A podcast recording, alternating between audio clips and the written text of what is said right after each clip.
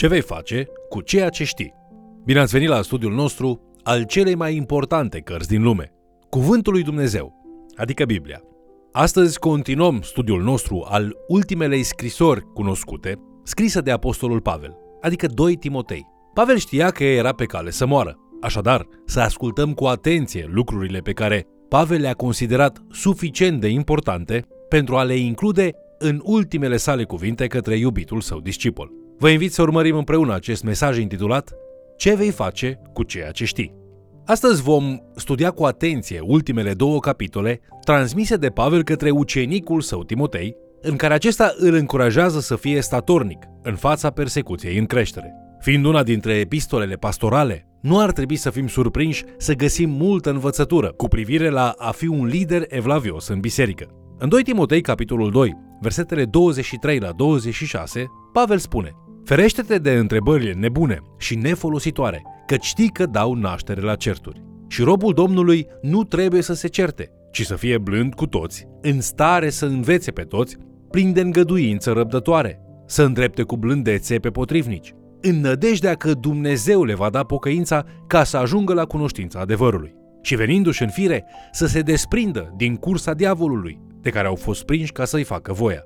Există o mare diferență între o discuție sănătoasă, roditoare, și o discuție în contradictoriu. Pavel îi spune tânărului apostol Timotei cum să se poarte în confruntările cu ceilalți, în timp ce se străduiește să-i ajute să iasă de pe traseul unei vieți departe de Dumnezeu. Nu coborâ la nivelul lor, spune Pavel, dar rămâi calm și fii bun cu ei. Indiferent cât de mult l-ar jigni, Timotei trebuie să-și amintească statutul lor de necredincioși și să ofere compasiune și blândețe. În 2 Timotei, capitolul 3, versetele 1 la 5, Pavel începe un nou subiect spunând Să știi că în zilele din urmă vor fi vremuri grele, căci oamenii vor fi iubitori de sine, iubitori de bani, lăudăroși, trufași, hulitori, neascultători de părinți, nemulțumitori, fără evlavie, fără dragoste firească, neînduplecați, clevetitori, neînfrânați, neîmblânziți, neiubitori de bine, vânzători, obraznici, îngânfați, iubitori mai mult de plăceri decât iubitori de Dumnezeu,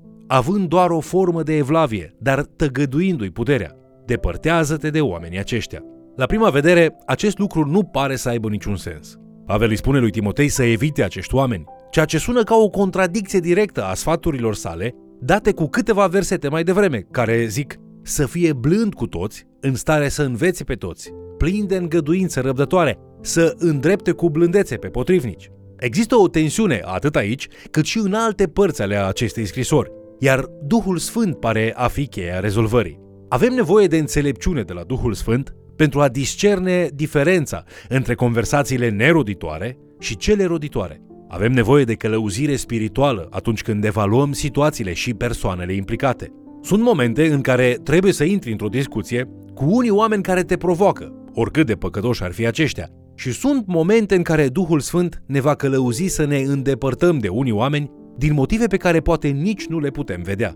Trebuie să avem încredere că Dumnezeu știe ce este mai bine pentru noi, în orice moment și în orice interacțiune. Trebuie să cunoaștem diferența dintre cei la care Dumnezeu dorește să ajungă și cei pe care trebuie să evităm. Unii oameni sunt, din păcate, folosiți de satana pentru a distruge multe vieți. Și avem nevoie de Duhul Sfânt pentru a ne feri înțelepciunea și discernământul, pentru a-i recunoaște și pentru a ști cum să ne raportăm la ei. Acum, ați putea observa în timp ce citiți 2 Timotei cât de des spune Pavel ceva de genul Timotei, știi cum mi-am trăit viața și cum am suferit pentru Hristos. El afirmă în 2 Timotei, capitolul 3, versetele 10 la 11. Tu însă ai urmărit de aproape învățătura mea, purtarea mea, hotărârea mea, credința mea, îndelunga mea răbdare, dragostea mea, răbdarea mea, prigonirile și suferințele care au venit peste mine în Antiohia, în Iconia și în Listra. Știi ce prigonire am răbdat și totuși Domnul m-a izbăvit din toate. Pavel nu se sfiește niciodată să-și folosească viața ca exemplu oricând este nevoie. În acest pasaj, el încearcă să-l convingă pe Timotei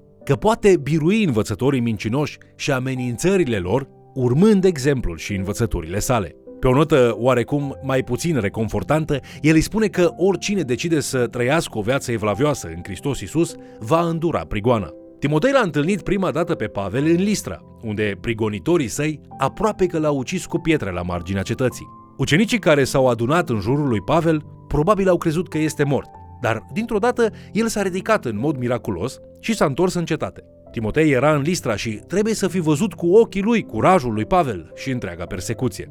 Pavel vrea ca Timotei să-și aducă aminte de curajul și dăruirea lui și să-i urmeze exemplul. Pavel nu a fost singurul exemplu de comportament evlavios în orice circunstanță pentru Timotei. El ne spune în capitolul 1, versetul 5, că Timotei ar fi avut ca exemple fidele, atât pe mama sa, cât și pe bunica sa întreaga lui viață. Le-a putut urmări îndeaproape, trăind ca urmași credincioși, în greutățile, dar și bucuriile vieții de zi cu zi. Pavel este de asemenea convins că Sfintele Scripturi oferă pilde și învățături demne de urmărit. El insistă în 2 Timotei, capitolul 3, versetele 16 și 17, că deoarece scripturile sunt inspirate sau insuflate de Dumnezeu, ele sunt de folos ca să învețe și să îndrepte și să dea înțelepciune în neprihănire, astfel încât să fim desăvârșiți și cu totul destoinici pentru orice lucrare bună. Pavel propovăduiește cuvântul lui Dumnezeu și vrea ca Timotei să-i urmeze exemplul său și să-i instruiască pe alții să facă același lucru. În 2 Timotei, capitolul 2, cu versetul 2, ne oferă unul dintre cele mai importante versete despre ucenicie din toată Scriptura, care spune Și ce ai auzit de la mine în fața multor martori, încredințează la oameni de încredere, care să fie în stare să învețe și pe alții. Pentru a urma exemplul cuiva, trebuie să fim familiarizați cu viața sa. Acest lucru poate suna evident, dar uneori urmărim oameni care ne arată doar partea lor bună. Trebuie să vedem totul la un om. Să-l vedem în cele mai bune momente ale lui, dar și în cele mai rele. Apoi, putem imita părțile bune și ne putem feri de cele rele. Isus face acest lucru cu proprii săi apostoli. Bineînțeles că tot ceea ce face el se încadrează doar în categoria cel mai bun. În Marcu, capitolul 3, versetele 13 și 14, citim. În urmă, Isus s-a suit pe munte, a chemat la el pe cine a vrut și ei au venit la el. A rânduit dintre ei 12, ca să-i aibă cu sine și să-i trimită să propovăduiască. Când Isus alege 12 apostoli, nu o face cu intenția de a filtra ceea ce ei văd, o face ca să-i aibă cu sine și ca ei să-l vadă pe el. În Ioan capitolul 1, versetul 39, câțiva apostoli vin și îl întreabă unde locuiește, iar Isus spune pur și simplu, veniți și vedeți. În mod similar, Timotei trebuie să-l vadă îndeaproape pe Pavel și să petreacă mult timp cu el, deoarece Pavel îi spune, îmi cunoști viața, suferința și învățătura. Acest lucru ne oferă un model frumos pentru ucenicie. Timotei știe sau învață toate aceste lucruri pentru că în contextul relației tată-fiu cu Pavel le-a observat în viața lui Pavel. Avem nevoie de aceste modele de ucenicie și astăzi. Fiecare tânăr credincios ar trebui să aibă un mentor ca Pavel, de la care să învețe, și fiecare credincios matur ar trebui să instruiască un tânăr credincios ca Timotei. Apoi Pavel îl provoacă pe Timotei, spunând în esență, Timotei, ce vei face în legătură cu toate lucrurile pe care le știi? Aplicația practică de genul ce faci cu ceea ce știi este subliniată în continuu în Biblie. În multe culturi punem un mare accent pe cunoaștere. Adesea credem că inteligența este suficientă și o confundăm cu înțelepciunea. Dar scripturile vor să ne motiveze în direcția a ceea ce vom face cu adevărul, odată ce îl cunoaștem. În cartea Proverbelor, nebunul nu este cel căruia îi lipsește cunoștința, ci este cel care face lucruri rele. Proverbe, capitolul 1, cu versetul 7, spune Nebunii ne socotesc înțelepciunea și învățătura. Vedeți, nu spune că nu ar fi avut niciodată parte de ele, ci că le nesocotesc. Scriptura ne învață că suntem responsabili pentru ceea ce știm. Timotei a avut o educație biblică și spirituală extraordinară, deoarece mama lui l-a instruit în scriptură și a fost învățat și de bunica sa și, bineînțeles, de apostolul Pavel. Timotei cu siguranță știe multe despre viața de credință. De aceea Pavel îi spune, în 2 Timotei, capitolul 3, cu versetul 14, Tu să rămâi în lucrurile pe care le-ai învățat și de care ești de plin încredințat, căci știi de la cine le-ai învățat.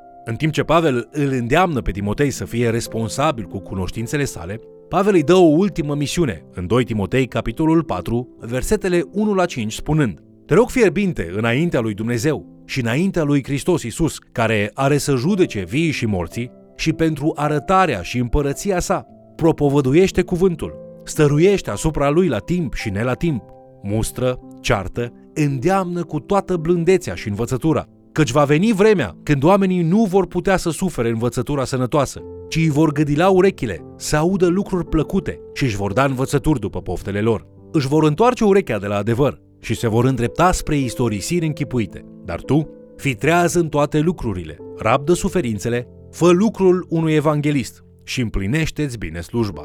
Această misiune are mai multe aspecte. În primul rând, disponibilitatea. În al doilea rând, dedicarea pentru predicarea cuvântului și câștigarea celor pierduți. În al treilea rând, curajul de a mustra și de a încuraja cu răbdare în fața unei lumi pline de inimi corupte care urăsc adevărul. În al patrulea rând, răbdarea pentru Hristos în fața suferinței. Și, bineînțeles, în al cincelea rând, o abordare cu o minte trează a vieții marcate de o conștientizare a consecințelor acțiunilor noastre și de evitare a extremelor. Pavel dă aceste instrucțiuni, fiind bazat pe adevărul de neschimbat că Hristos se va întoarce pentru a-și înființa împărăția și pentru a judeca lumea. El explică logica acestei misiuni în următoarele versete, spunând în 2 Timotei capitolul 4, versetele 6 la 8.